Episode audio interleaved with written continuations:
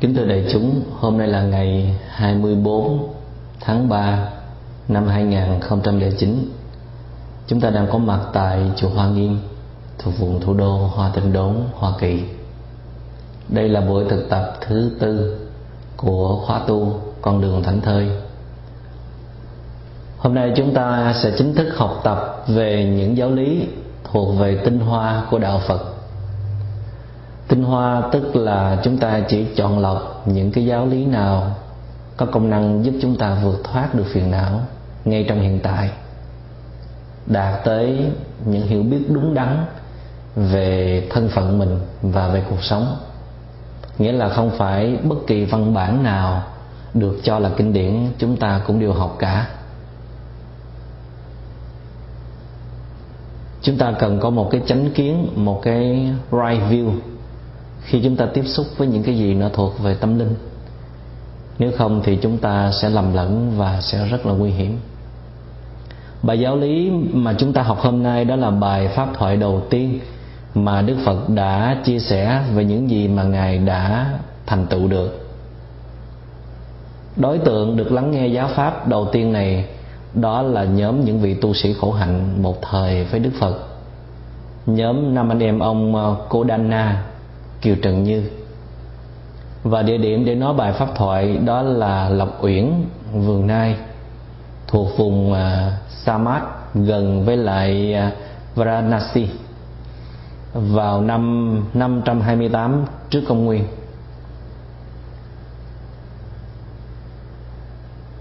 Thật ra Đức Phật không có định đi tìm một sự giác ngộ. Đức Phật chỉ đơn giản đi tìm cái sự thật về khổ đau và làm cách nào để vượt thoát khỏi nó và chia sẻ cho mọi người. Và Đức Phật biết chắc một điều, khổ đau của con người á, nó không có tùy thuộc vào hoàn cảnh, không có tùy thuộc vào các vị thần linh, không có tùy thuộc vào Thượng Đế. Nó không phải là một cái thứ định mệnh an bài. Nó là một cái gì đó thuộc về chính con người nhiều hơn, do con người tạo ra. Và cuối cùng Đức Phật cũng đã tìm thấy được cái sự thật đó, và Đức Phật đã chứng đắc được nó. Và những gì Đức Phật đạt được á, thường được ví như là lá ở trong rừng. Còn những gì mà Đức Phật có thể chia sẻ lại cho mọi người, nó cũng được ví như là nắm lá ở trong bàn tay. Nhưng mà với tư cách của một người đã tìm thấy được con đường, với bản năng của một người đã đạt được cái giá trị hạnh phúc chân thật, với trách nhiệm của một công dân trong xã hội, với trái tim rộng lớn của một bậc đại giác ngộ, thì Đức Phật đã biết chọn lọc những cái hiểu biết nào cần thiết nhất để chia sẻ đến cho mọi người một cách hữu hiệu nhất. Đức Phật không có nói pháp thoại cốt ý để trình diễn những cái hiểu biết của mình. Chỉ vì đối tượng lắng nghe có cái nhu cầu chính đáng nào, tức là họ đang kẹt vào những cái khó khăn, họ đang có những cái nhận thức sai lầm nào, thì Đức Phật sẽ hết lòng chỉ giáo. Và khổ đau có lẽ là cái điều mà ai trong chúng ta, con người ở mỗi thời đại, đều có nó và đều oán trách nó, muốn xua đuổi nó, muốn chấm dứt nó. Cho nên nói về sự thật khổ đau và cái phương pháp vượt thoát được khổ đau là cái đề tài mà Đức Phật đã không ngừng chia sẻ trong suốt 45 năm hành đạo. Dù có khi trình bày ở dạng này hay là dạng khác, ở góc độ này hay là góc độ khác, ở cung bậc này hay là cung bậc khác. Và đó chính là giáo lý tứ diệu đế.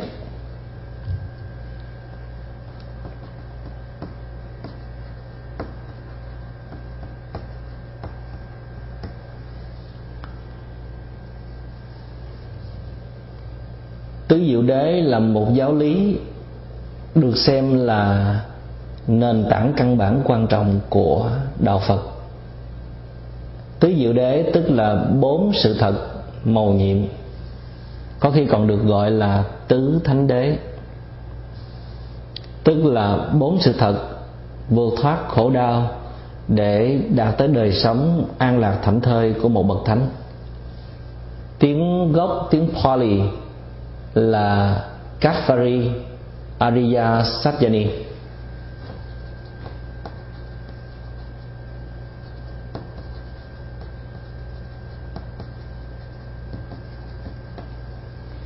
Cái chữ Riya nó có nghĩa là diệu, tức là màu nhiệm. Còn cái chữ Satya có nghĩa là đế, tức là chân thật. Bốn điều này vừa là bốn sự thật mà cũng vừa là bốn cái thứ có tính chất màu nhiệm. Tiếng Anh chúng ta có thể dịch là The Four Noble Truths.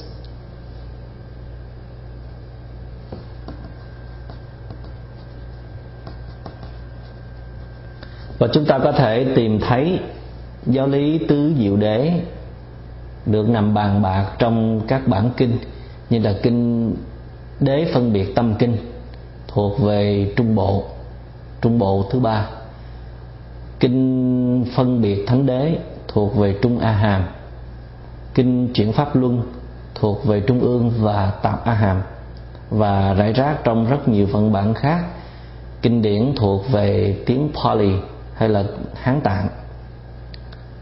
Tứ diệu đế gồm có khổ đế, tức là sự thật về khổ, tiếng Pali là Dukkha, tiếng Anh là Suffering.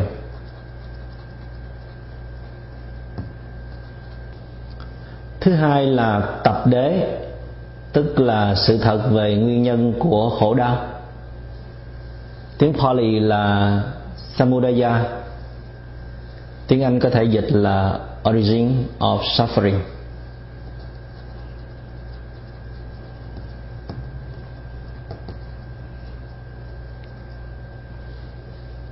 Thứ ba là diệt đế, tức là hạnh phúc chân thật, là giải thoát hay là niết bàn, tiếng Pali là Niroda.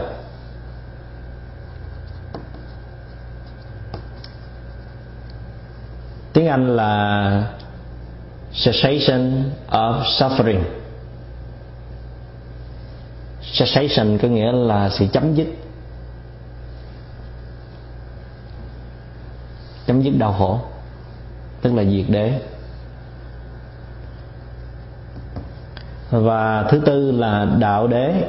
Đạo đế tức là những cái phương pháp để giải thoát khổ đau, hay là những con đường để đi tới niết bàn, đi tới hạnh phúc chân thật, tiếng Pali là Maga,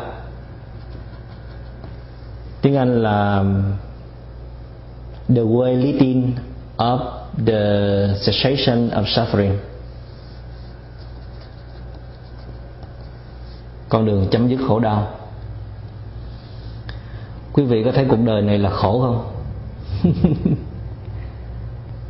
Không cần nhờ đến một cái nền triết học cao siêu hay là tuệ giác của một tôn giáo nổi tiếng, thì chắc là ai trong chúng ta cũng cảm nhận được cái khổ của cuộc đời này. Nó giống như là một cái thứ chất liệu, nó đã được mặc định sẵn ở trong cuộc đời này, mà bất kỳ ai đi ngang qua cái kiếp nhân sinh thì cũng phải gánh chịu cả. Rõ ràng nhất là khi chúng ta bị bệnh, nằm liệt ở trên giường, không ăn không uống, không có trò chuyện, cũng như không có làm việc được, tất cả những dự án đều phải tạm gác qua một bên.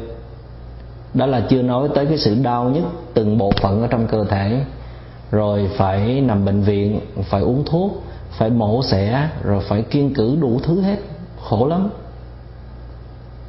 Nhưng mà già cũng là một cái khổ khác. Một thời lừng lẫy, bây giờ phải ngồi bó gối trong hiu quạnh, không được mấy ai ngó ngàng tới. Tuổi già thì thường gắn liền với sự tàn phai, nhan sắc tàn phai mà trí não cũng tàn phai, cũng lụng bại, quên trước quên sau. Nhiều khi muốn nhớ để gọi ngay cái tên người đó, nhưng mà suy nghĩ cả giờ đồng hồ cũng không nhớ ra nổi. Nhiều khi muốn làm một chút việc để phụ con cháu, muốn chứng tỏ cho chúng biết là mình không phải là một cái kẻ ăn không ngồi rồi, bất tài vô dụng. Nhưng mà làm tới đâu thì thất bại đó, càng làm thì càng mệt, càng sinh bệnh. Tuổi già thì không còn sức lực, không còn cơ hội nữa để mà đóng góp cho đời, cho người. Cho nên mình thường hay có cái cảm giác là mình không còn mấy liên hệ gắn kết với cuộc đời này nữa, cho nên rất dễ rơi vào cái tâm trạng buồn chán, cô đơn. Và nếu như bệnh và khổ, bệnh và già là một cái khổ á, thì cái khổ này nó chỉ là một thôi. Còn cái khổ mà phải đối diện với cái chết á, thì là cái khổ 10 hay là cái khổ thứ 100. Một mình đi trên một con đường mịt mờ vô định, không biết phải đi về đâu. Một con đường mà mình chưa từng có kiến thức, có kinh nghiệm về nó, rất là đáng sợ. Nhưng mà cái khổ đó nó cũng chưa thấm gì so với cái khổ là mình phải xa lìa, mình phải bỏ lại những người thân yêu của mình, bỏ lại những gì mà mình đã xây dựng cả một đời người, đã chắc chiêu gầy dựng, đã yêu quý và tin tưởng. Và có những cái cuộc chia lìa vĩnh viễn mà người ta không kịp nói với nhau một câu nói nào, ra đi một cách đột ngột như vậy, thì ai mà không ngậm ngùi chua xót. Không ai muốn chết cả. Tại vì chết là chấm dứt, là bị loại trừ, là không còn liên lạc gì với cuộc sống này nữa, không còn một cái sự kết nối nào với những người thân yêu của mình. Cho nên ai trong kiếp nhân sinh này cũng đều cho rằng chết là cái tai nạn lớn nhất của đời người. Nó là một cái nỗi đoạn trường. Đoạn trường tức là một cái khúc ruột nó cắt ra làm đôi, đứt ra làm hai, người đi kẻ ở. Thì đau đớn lắm, đau như khúc ruột bị cắt ra làm đôi vậy. Có lẽ chính vì vậy mà người ta sắp sau cái tử biệt chính là cái niềm sầu sinh ly. Sống mà không được gần nhau thì có khác gì là chết đâu. Và người ta đã viết không biết bao nhiêu là bài thơ, bản nhạc để mà ta thán cho cái niềm đau thống thiết này. Đó là những cái bản nhạc, những bài thơ đầy nước mắt. Nhưng đó là những người có tình thương với nhau, yêu quý nhau, cần nhau.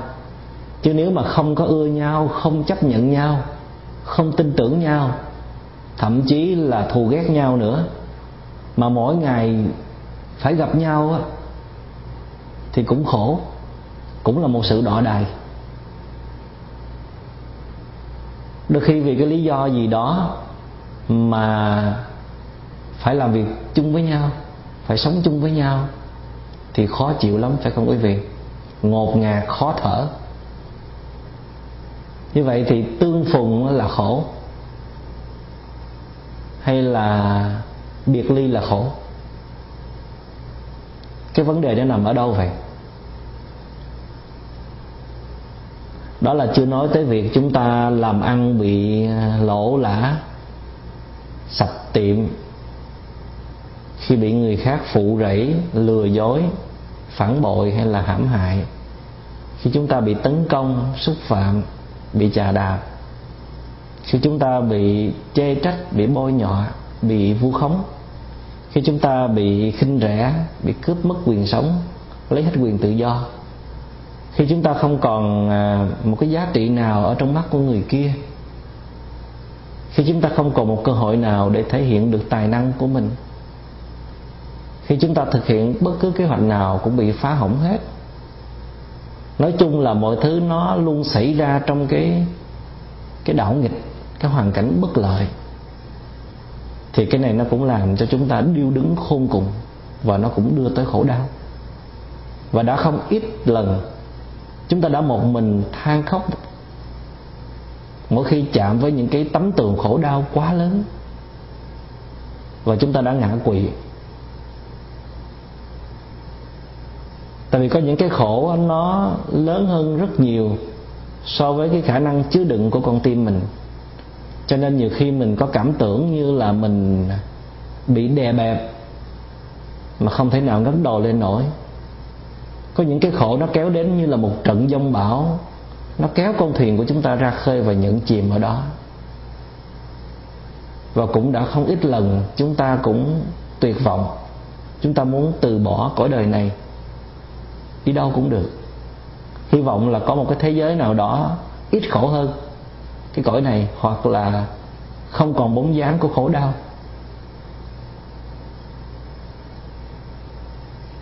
Cho nên khi được hỏi là cuộc đời của anh khổ nhiều hay là vui sướng nhiều, thì chắc chắn là chúng ta sẽ trả lời như thể là chúng ta chẳng biết vui sướng cuộc đời này là cái gì. Cuộc đời này chỉ toàn là khổ thôi, vui sướng chỉ là giả tạo, chỉ có khổ đau mới là thật. Khổ đau được chúng ta đánh giá nó, xem nó như là một cái bản chất mặc định của cõi đời này. Đời là một bể khổ. Như các vị nên biết, cái chữ Dukkha của cái tiếng Pali Ấn Độ á, nó lại có nghĩa là bất toại nguyện.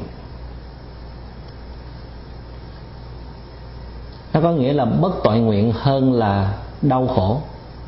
Nó là một cái dissatisfaction hơn là một cái suffering.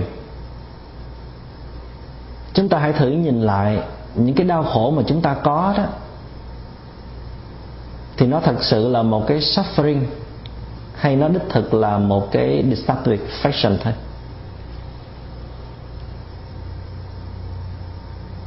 Thí dụ như là mình chỉ cao có 1m6 thôi, cho nên mình khổ. Mình khổ tại vì mình thấy bạn bè mình ai cũng cao. Cao là cái model bây giờ.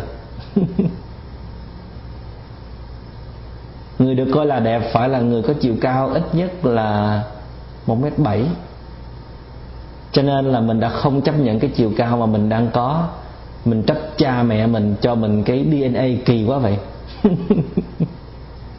Sao mà lại cho mình một cái hình hài mình nhìn không được bắt mắt lắm.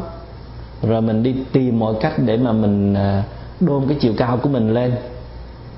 Và mỗi lần mà mình đứng gần bạn bè mình hơi cao thì mình lại thiếu tự tin, mình tự ái. Nhưng mà sự thật đâu phải ai cao dưới 1m7 là khổ hết đâu, hay là ai cao trên 1m7 đều hạnh phúc hết. Những người cao dưới 1m7 họ vẫn sống, vẫn yêu đời, vẫn hiến tặng cho đời không biết bao nhiêu là những tuyệt tác kia. Họ có than vang gì đâu. Tại vì chúng ta kẹt vào cái hình thức ở bên ngoài và ta cho nó là một cái phần quan trọng nhất của cuộc sống. Cho nên chúng ta đã quá chi tiêu cho nó nhiều năng lượng như vậy. Và chúng ta hãy nhìn lại chung quanh chúng ta đi, có biết bao nhiêu người khuyết tật, họ có còn biết tới chiều cao nữa hay không? Hay là chỉ cần được đi trên cái đôi chân vững chắc của mình là họ đã thấy họ là người hạnh phúc nhất trên đời rồi. Đời sống còn biết bao nhiêu chuyện phải làm, còn bao nhiêu điều hạnh phúc mà chúng ta cần phải nâng niu, giữ gìn và tận hưởng. Tại sao chúng ta phải kẹt vào một cái vấn đề như vậy rồi chúng ta cho nó là khổ?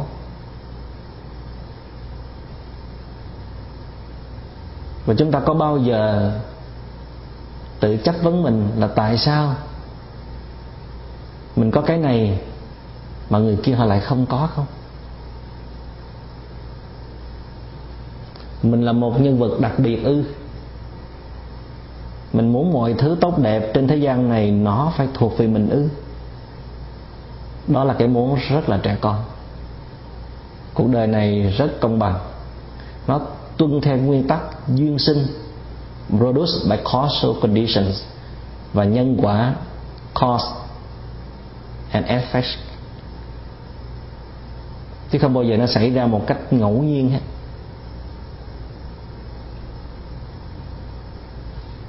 Cũng như kẹt xe hàng giờ thì đối với chúng ta có thể là một cái nỗi đọa đầy.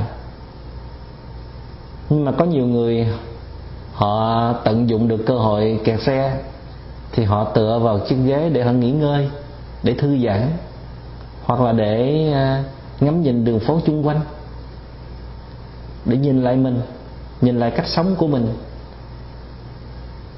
Hoặc cũng có thể họ tận dụng cơ hội đó để nghe những bản nhạc mà mình yêu thích, hoặc là nghe pháp thoại, nghe những bài nói chuyện về triết lý của cuộc sống.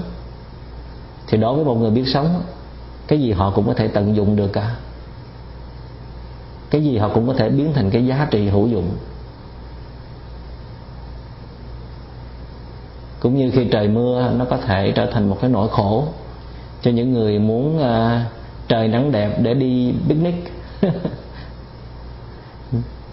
nhưng mà trời mưa lại là một cái niềm hạnh phúc, là cái niềm vui sướng cho những người nông dân đang làm mùa, đang chuẩn bị làm mùa vụ. Hay là nó là một cái niềm khát khao mong đợi của bao cánh đồng khô cạn, những cánh rừng tàn rụi vì thiếu nước. Vậy thì trời nắng là khổ hay là trời mưa là khổ các vị? Không có cái nào khổ cả, chỉ tại cái muốn của chúng ta áp đặt vào nó. Nếu thuận theo thì chúng ta gọi đó là hạnh phúc, mà nếu nghịch thì chúng ta cho đó là đau khổ, rất là phi lý. Con người chúng ta nó phi lý như vậy đó phi lý ở những điều hết sức là nhỏ nhoi.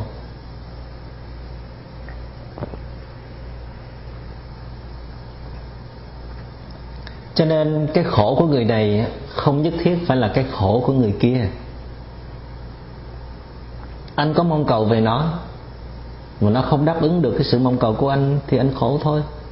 Tôi không có mong cầu gì về nó, cho nên khi nó xảy ra theo cái kiểu nào thì tôi cũng không có chống đối, tôi chấp nhận được, cho nên tôi không khổ. Vấn đề nó ở chỗ đó. Chính cái tâm mong cầu và cái tâm chống đối nó đã làm cho chúng ta khổ. Chúng ta luôn có những cái mong cầu về những điều mà chúng ta cho là đúng, là nên, là phù hợp với quan điểm về hạnh phúc của mình. Và chúng ta cũng sẵn sàng chống đối lại những gì mà chúng ta cho là không đúng, là không nên, là không phù hợp, là đưa tới sự xấu xa, là đau khổ. Và chúng ta mong cầu và chống đối một cách hết sức là ngây ngô, cứ làm theo ý của mình thôi à, và bất chấp tới hoàn cảnh, bất chấp tới điều kiện chung quanh, bất chấp tới xã hội. Anh chỉ cao có 1m6 thì anh chống cự làm sao chứ? Không lẽ là anh phải đi nối cho cái chân anh dài ra? Mà nếu có làm được chuyện đó thì anh có chắc là anh sẽ hạnh phúc hay không? Hay là khi thỏa mãn rồi, khi làm được điều anh mong ước rồi thì anh lại quay sang cho là chỉ có tiền, chỉ có tình cảm, chỉ có tài năng mới thực sự là hạnh phúc, nếu không có nó thì mình sẽ đau khổ. Cái đó nó tùy thuộc vào cái quan niệm của anh thôi. Mà cái quan niệm của anh á, nó có thể bị ảnh hưởng từ di truyền, từ phong tục tập quán, từ trào lưu của xã hội, từ quan niệm của những kẻ mà anh đã từng sống chung, từ ảnh hưởng, anh từng ngưỡng mộ họ, hay là từ chính cái nhận thức phiến diện của anh, từ đời sống thiếu quan sát, thiếu tìm hiểu sâu sắc của anh, từ thái độ cố chấp, thiếu cởi mở của anh, từ sự truyền thông bị yếu kém của anh đối với mọi người chung quanh. Nói chung là chính nhận thức của anh bị giới hạn, chính cái hiểu biết kém cỏi của anh, chính sự u mê dại dột của anh, chính vô minh nó đã làm cho anh khổ. Vô minh, ignorance. Vì vô minh, vì hiểu biết nông cạn, cho nên anh không biết mình nên làm cái gì và không nên làm cái gì để anh có an lạc, có thảnh thơi, anh cứ làm theo cách nghĩ một chiều của mình, hoặc là bị kéo theo bởi những người bạn, bị kéo theo bởi dòng chảy của cuộc sống. Ai làm sao thì mình làm vậy, chứ mình không có xét nét mình làm như vậy nó có phù hợp với nguyên tắc đạo đức không, với nguyên tắc vận hành của vũ trụ hay không. Thí dụ như cái chuyện trời mưa hay trời nắng, nó không phải là cái chuyện riêng của cá nhân nào, đó là một cái sự vận hành hết sức là tự nhiên. Thì anh lấy cái tư cách gì mà anh muốn trời phải theo ý của anh? Và anh nghèo khó cũng vậy, anh bị tình phụ cũng vậy, cái đó là kết quả của anh. Anh đã tạo ra nó từ trong quá khứ xa xôi của chính anh, mà anh không nhớ ra nổi, hay là bằng cách sống hiện tại của anh. Nguyên tắc nhân quả rất là công bằng, nó là một tiến trình tự nhiên, chứ không phải là một sự sắp đặt của một đấng tối cao quyền năng nào. Cho nên chúng ta cũng không cần phải nghi ngờ về cái sự thiếu công bằng của nó. Và chính cái thái độ mong cầu, thái độ chống đối trong ta nó quá lớn, nó vượt qua cái nhu yếu căn bản của một con người. Cái bản năng sinh tồn trong ta nó có vẻ như là nó vượt qua cái quy định của nó, chỉ vì cái trí năng phân biệt của chúng ta nó quá ghê gớm. Nó không chỉ bảo vệ cái sự tồn tại thôi, mà nó còn muốn lấn lướt, nó còn muốn tranh chấp hơn thua, nó còn muốn được công nhận, muốn được chiều chuộng, muốn kẻ khác phải phục tùng nó, phải quy phục nó. Đó là cái sự ngu xuẩn của cái tôi con người. Càng hiểu biết, con người càng tự buộc lấy chính mình, tự làm khổ mình. Thì cái hiểu biết đó là cái hiểu biết vô minh, là si. Vì si mà chúng ta trở nên tham và sân. Chúng ta muốn gom hết tất cả những cái hay, cái đẹp trên thế gian này thuộc về ta. Ta muốn kiểm soát tất cả, và ta muốn đẩy lùi những cái xấu, cái tệ đưa qua kẻ khác. Đó chính là nguyên nhân của khổ đau. Khổ đau là của ta, do ta làm ra, chứ nó không phải là bản chất của cuộc đời này.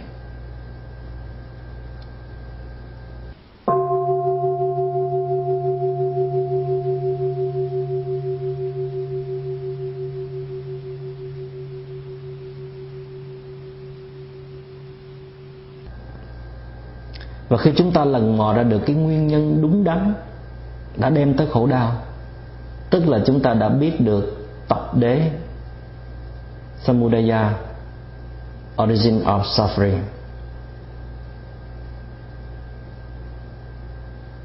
Và khi thấy được tập đế rồi, chúng ta sẽ không còn thấy khổ đau nó là một cái sự thật tuyệt đối nữa. Nó vốn chỉ là một cái điều bất toại nguyện thôi. Nó không làm thỏa mãn mình, chứ nó không phải là một cái thứ đau khổ. Tại vì mình bỏ cái cảm xúc kháng cự của mình vào trong đó, mình không chấp nhận nó, thì mình khổ. Ở trong cái chữ khổ vốn nó mang theo cái thái độ của con người.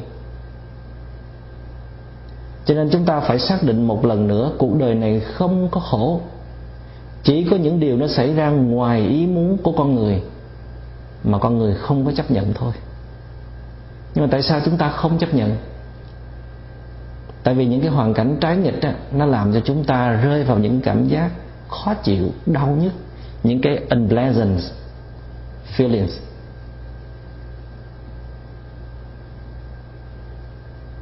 Nghĩa là cái khổ một phần là do quan niệm của chúng ta sai lầm, wrong perception.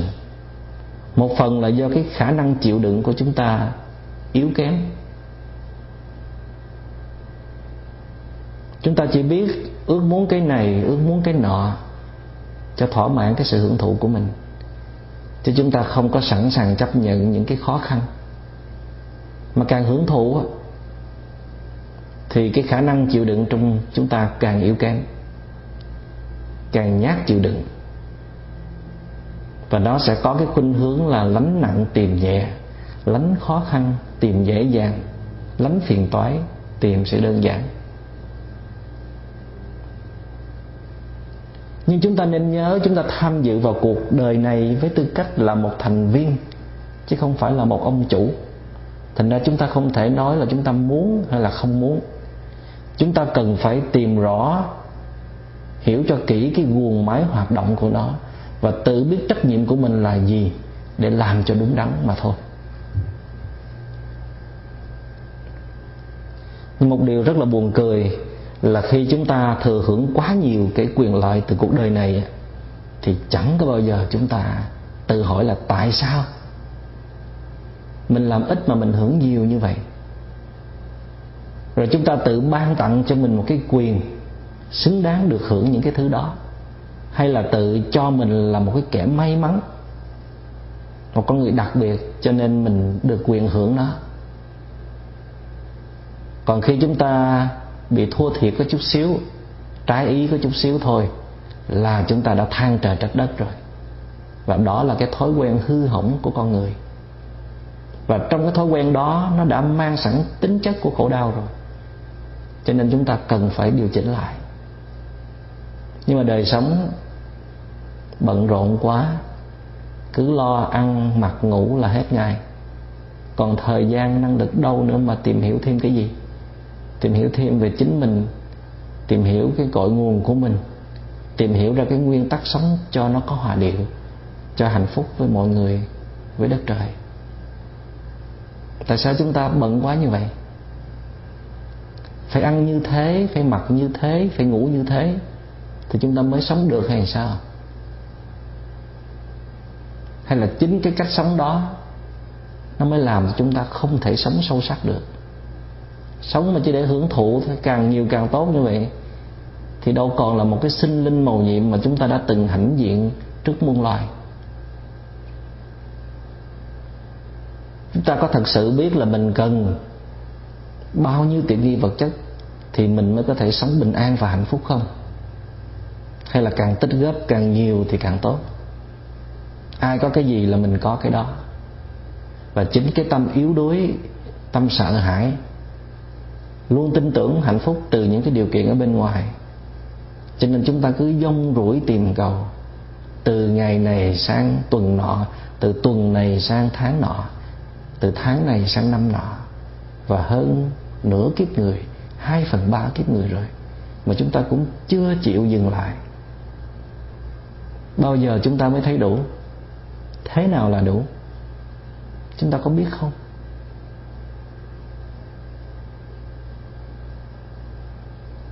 Hễ có cơ hội nắm bắt được, có cơ hội tích góp tiền bạc là chúng ta không bao giờ chịu từ khước.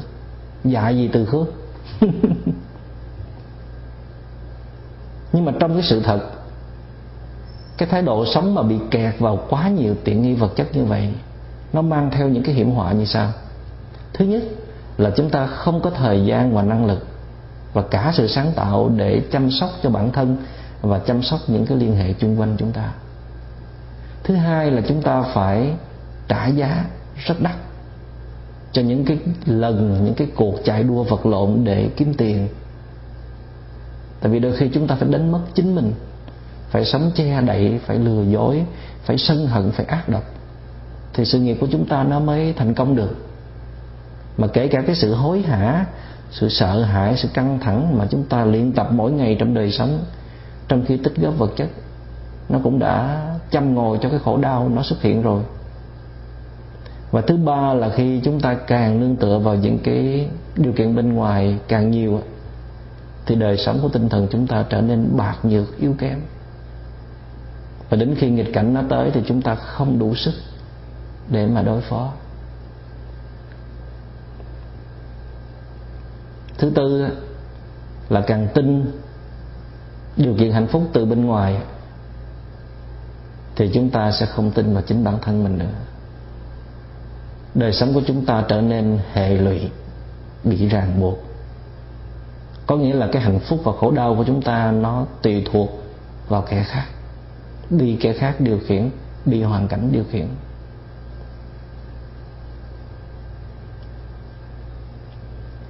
Nhưng mà có nhiều người họ tích góp vật chất không phải là để tiêu xài nữa. Bản thân họ cũng chẳng có thích tiêu xài, nhưng mà là để khoe khoang, để phô trương, để chứng tỏ với người khác, để thấy mình hơn người khác.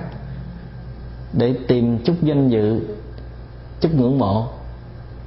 Đôi khi người ta dám bỏ ra 10 năm, 20 năm phát kiệt hết năng lượng để mà làm giàu, nhưng mà mục đích để làm gì? Cũng chỉ để thu phục một cái người nào đó, để dằn mặt một cái kẻ nào đó, để cho người ta biết và đừng có khinh thường mình. Đó là chúng ta đang đi tìm một cái cảm xúc công nhận, cảm xúc được kính trọng, được nuông chiều, chứ không phải là đi tìm hạnh phúc. Những cái đó được gọi là tiện nghi về tinh thần. Có người thì kẹt vào tiện nghi về vật chất, nhưng mà có người kẹt vào tiện nghi về tinh thần rất là nặng nề. Người ta có thể sống nghèo nàn thiếu thốn, nhưng mà nếu bị sỉ nhục, bị coi thường, bị ruồng bỏ là người ta có thể chết. Cái này cũng là điều kiện rất là con người. Một con người còn đầy dẫy vô minh và khổ đau.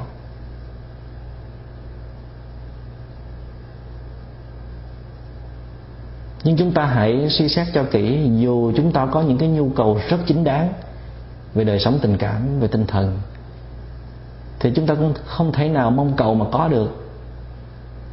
Ai cũng muốn được yêu thương, nhưng mà người ta lại không biết cách để mà yêu thương hay là giữ gìn tình thương.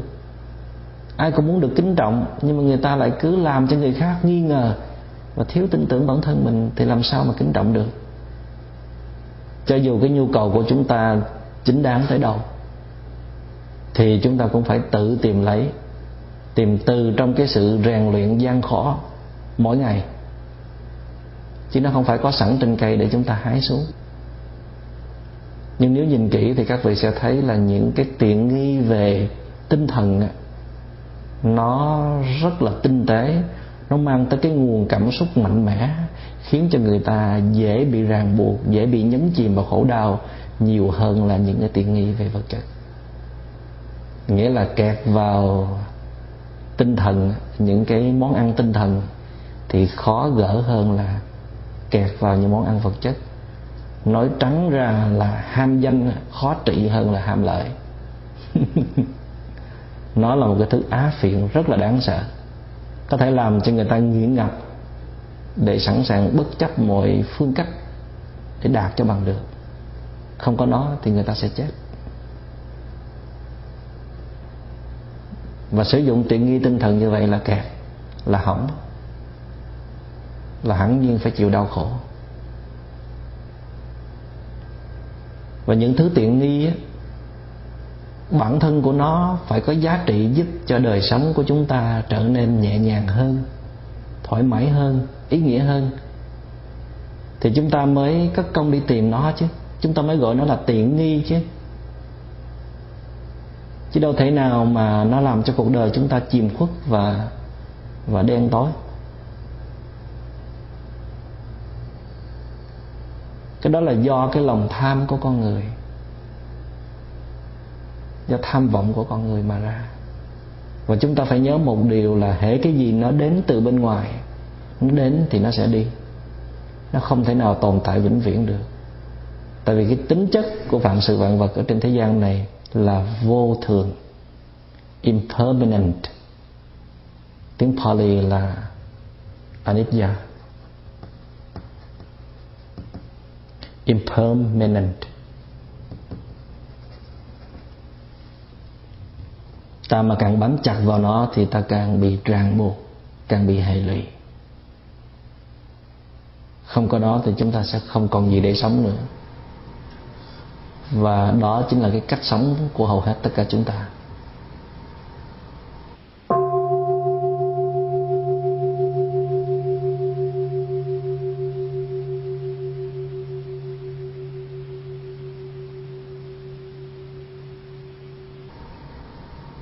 Vô thường là một tuệ giác của đạo Phật. Trong tuệ giác của đạo Phật thì không có cái gì cố định mãi mãi cả. Nó sinh ra và nó diệt đi trong từng khoảnh khắc, từng đơn vị thời gian nhỏ nhiệm, chứ không phải chỉ tính bằng năm tháng thôi. Rồi có những cái chúng ta thấy nó ở bề ngoài nguyên vẹn như vậy, nhưng mà bên trong của nó không ngừng phân hủy, không ngừng hoại diệt. Cũng như chính bản thân chúng ta đây, tuy chúng ta trẻ trung như vậy đó, nhưng mà kỳ thực Chúng ta đang trên cái tiến trình lão hóa, chúng ta đang mang những mầm bệnh, chúng ta đang bị già nua đó. Hàng triệu tế bào sinh ra và diệt đi. Kể cả những cái nhận thức, những cái cảm xúc của chúng ta, nó cũng không ngừng biến động, không ngừng đổi thay. Nó vận hành theo nguyên tắc của vô thường. Anh không hiểu là anh thiếu sót rất lớn, anh kháng cự lại là anh sẽ khổ thôi. Đó là quy luật tự nhiên. Khi nhìn những cánh đào rụng tả tơi, sau 2 tuần lễ nó đem hết tinh ba của nó để hiến tặng cho cuộc đời những đóa hoa tuyệt đẹp, thì chúng ta cảm nhận được sự vô thường. Hay là khi chúng ta được tin một người bạn còn rất trẻ, tài năng đang độ sung mãn, mà họ lại tử vong đột ngột, thì chúng ta không khỏi ngậm ngùi tiếc nuối và thấm thía với cái nỗi tàn khốc của vô thường. Thay vì nói tính chất cuộc đời này là bất tội nguyện, thì chúng ta cũng có thể nói bản chất cuộc đời này là vô thường. Nó vô thường mà chúng ta lại muốn thường, muốn nó cố định, thì chúng ta phải khổ thôi. Nhưng vô thường đâu có chỉ là chuyển từ có thành không, chuyển từ thành ra bại, từ được rồi mất, từ sinh rồi diệt. Vô thường sâu sắc và rộng lớn hơn rất nhiều. Chúng ta nghĩ về nó. Tại vì nếu không có vô thường thì làm sao tuyết nó có thể tan được các vị? Tuyết nó sẽ đóng thành băng mãi mãi. Nếu không có vô thường thì làm sao mặt trời có thể mọc, hoa có thể nở, em bé có thể trở thành một thiếu nữ, một chế độ độc tài có thể lung lay và sụp đổ. Vô thường nó có tính chất tích cực của nó, nhưng mà chẳng tích cực hay là tiêu cực gì cả.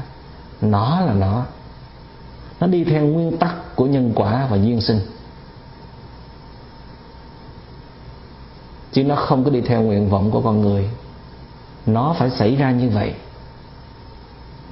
chứ nó không có xảy ra theo cái ý của mình.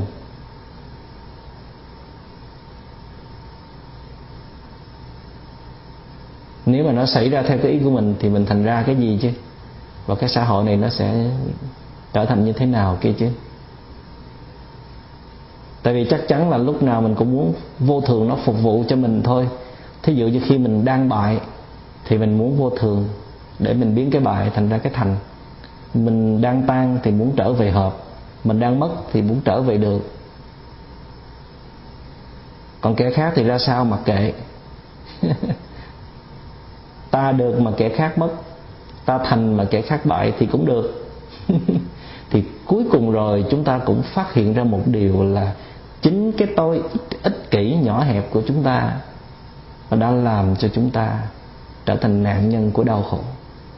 Chúng ta hãy tìm cách để mà nhìn tận mặt mũi của nó đi, đừng để nó tiếp tục gạt gẫm chúng ta nữa.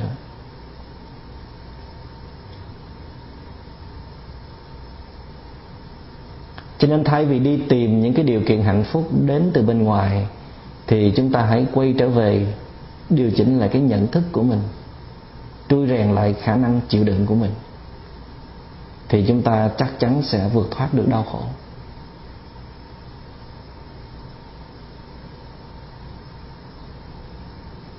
Chúng ta hãy tập mở lòng ra để chấp nhận những cái điều bất như ý nho nhỏ xung quanh chúng ta mỗi ngày trong đời sống trước đã.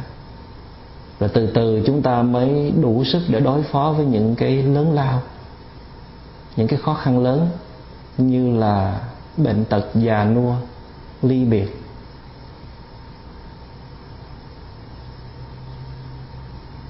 Chúng ta hãy nhìn lại có phải trong quá khứ chúng ta đã từng hình thành một cái năng lượng thói quen rất mạnh, muốn là được, muốn mọi thứ nó phải xảy ra theo cái ý của mình, muốn mọi người phải nghe theo mình. Thực tế cho thấy những người nào mà từng sống trong những điều kiện thuận lợi người nào đã từng có nhiều may mắn, người nào đã từng được che chở nâng đỡ, người nào đã từng thành đạt hay là nổi tiếng quá sớm, người nào đã từng nắm nhiều quyền bính, người nào đã từng lãnh đạo, từng làm chủ, thì người đó rất là độc tài. Cái muốn của người đó rất là lớn, và vì vậy mà khả năng chấp nhận của người đó cũng rất là yếu kém.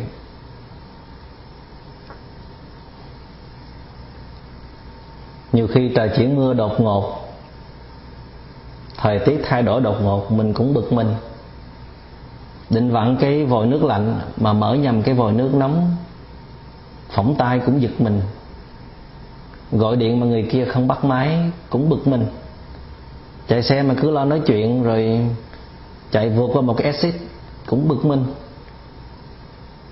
Đi làm về mà cơm nước chưa dọn sẵn cũng bực mình. Nhà cửa không tươm tất cũng bực mình. Ai mở miệng ra góp ý phê bình cũng bực mình. Người kia gặp mình mà không chào hỏi lễ độ cũng bực mình. Rồi hóa đơn tiền hàng tháng gửi về cũng bực mình. Nghe con nít khóc cũng bực mình.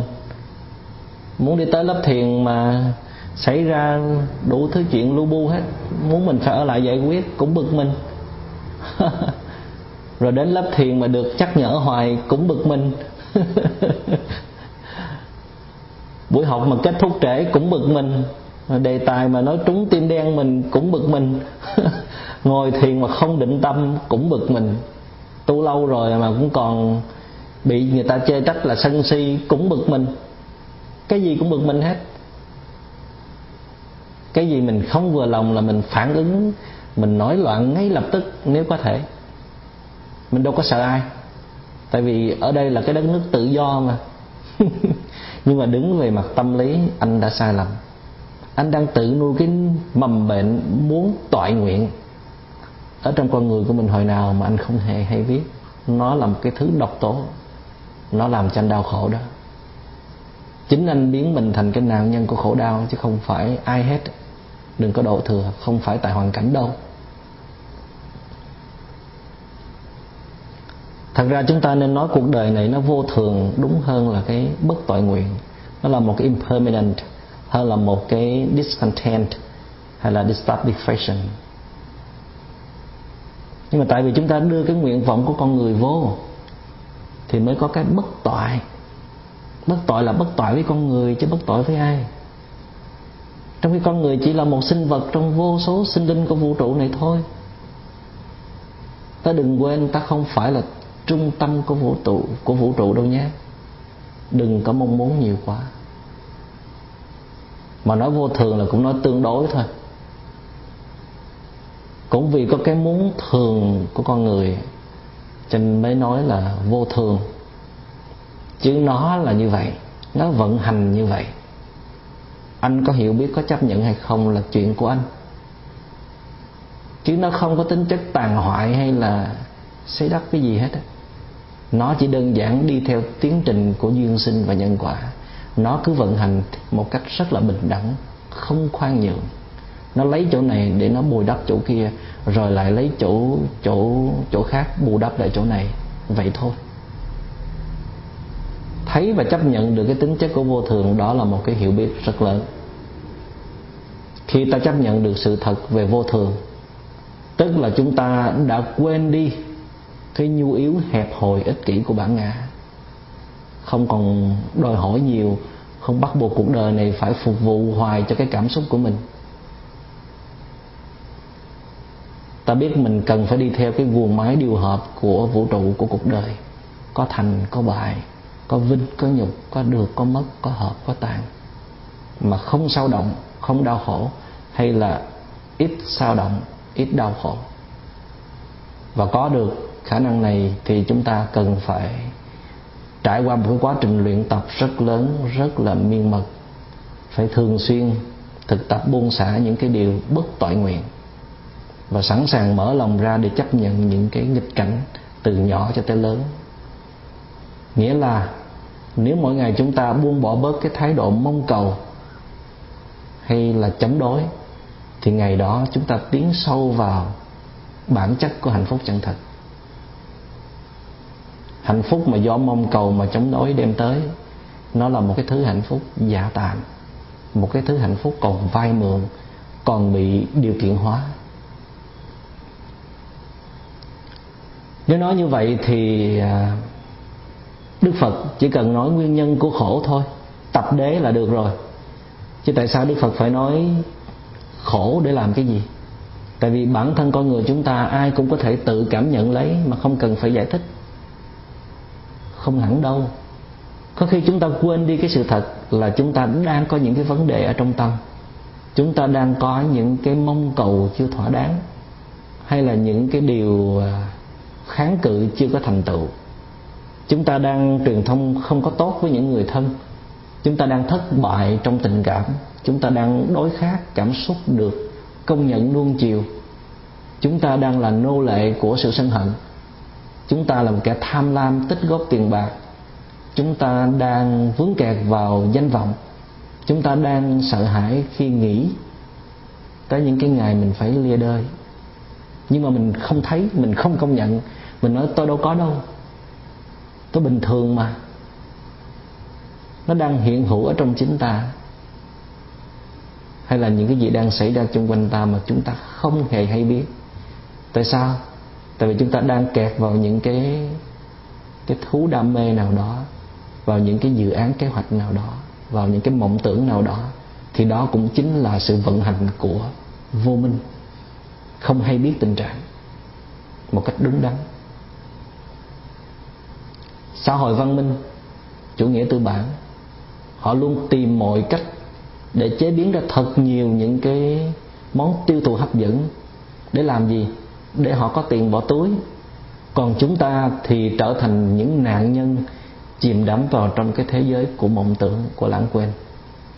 Chúng ta say sưa hàng giờ để đi ngắm nghía những cái quần áo đẹp. Chúng ta dốc hết cái hầu bao của mình để mua sắm những cái thứ trang trí nội thất kiểu mới lạ. Rồi bỏ hết ngày giờ ra, từ ngày này qua tháng nọ để làm lụng kiếm tiền, để mua cho được chiếc xe thời trang mới nhất. Những người trẻ bây giờ thì họ lại nghiện những cái trò chơi, game như là những cái thứ ác phiền. Thay vì trước đây thì họ ghiền xem tivi, ghiền xem phim bộ, ghiền đi lên internet để thỏa mãn những cái trang web hấp dẫn, thì bây giờ khi đi học về hay là khi đi làm về thì họ giam mình vào những cái game hấp dẫn, những cái câu chuyện hư ảo. Họ gần như là quên đi cái cuộc sống thật. Những cái sinh hoạt ở trong game, ở trong những cái trò chơi đó mới chính là cái thế giới của họ. Ở đó họ là một cái nhân vật khác. Họ được tự tạo ra chính họ. Họ có quyền mơ ước, có quyền tiêu diệt kẻ khác. Chỉ cần bỏ ra thật là nhiều tiền để mà mua cái nhân vật đó, để trở thành những nhân vật nổi tiếng hay là những anh hùng mà ngoài đời họ không có thực hiện được. Rất là đáng sợ. Thế giới mà chúng ta đang sống đây vốn đã bị xem là mộng tưởng rồi. Có bao nhiêu thứ như là tài, sắc, danh, thực, thùy, thường gọi là ngũ dục lạc, tức là tiền, rồi sắc đẹp, rồi danh vọng, rồi thực phẩm, rồi giấc ngủ. Nó đã che mờ cái tâm trí con người rồi, đẩy con người sâu vào trong cái vũng lầy của sự hưởng thụ, sống hư hư thật thật với cõi đời này. Bây giờ người ta còn bày hẳn ra một cái thế giới ảo rất là dễ dàng để chui vào, làm cho con người chạy trốn chính mình, chạy trốn thực tại khổ đau, quên đi cái sự thật phủ phàng mà mình đang có. Mộng chồng lên mộng.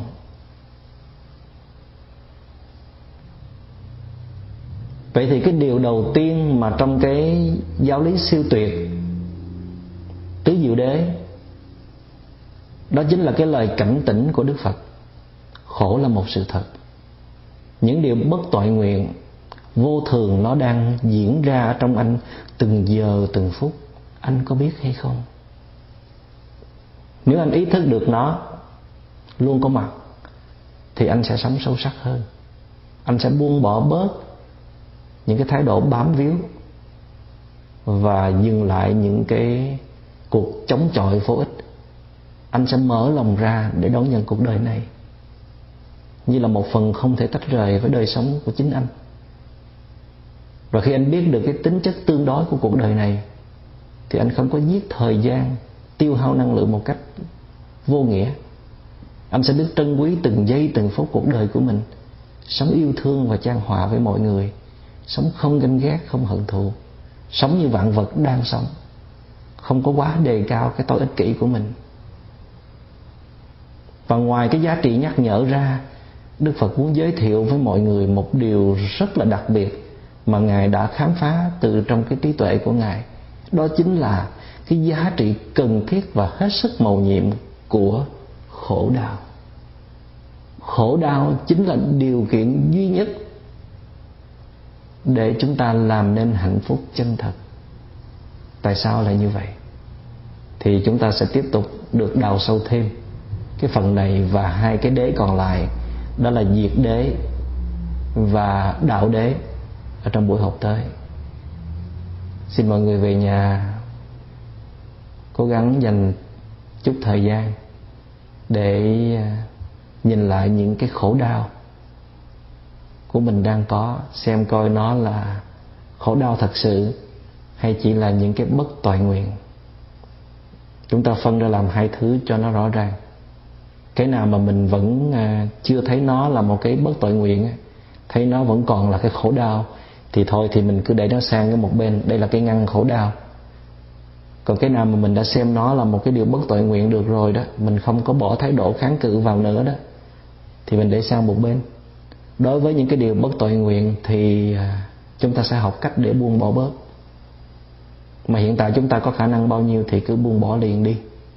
Còn đối với những cái điều mà chúng ta cho là khổ đau thì chúng ta hãy quan sát và tìm hiểu thêm về nó. Và thái độ quan sát và cách thức để tìm hiểu, để khám phá và để chuyển hóa thì chúng ta sẽ được từ từ học trong những cái văn bản kinh điển khác, trong những cái phương pháp khác mà Đức Phật đã trao truyền cho chúng ta. Bây giờ cần nhất là chúng ta phải nhận diện cho nó một cách rõ ràng và đúng đắn. Chỉ có vậy thôi. Xin cảm ơn đại chúng.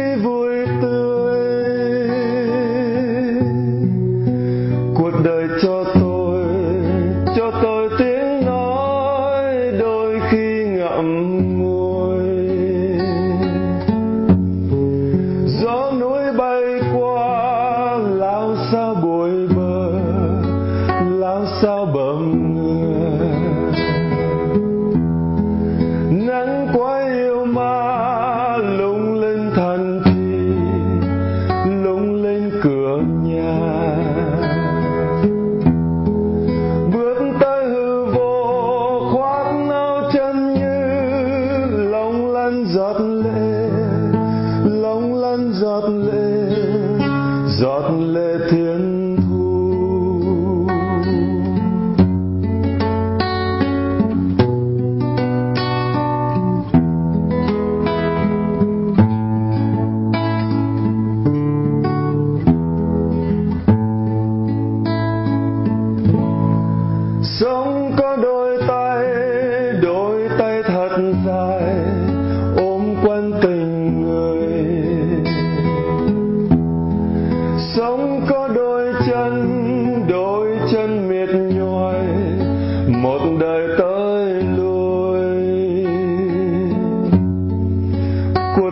cho tôi.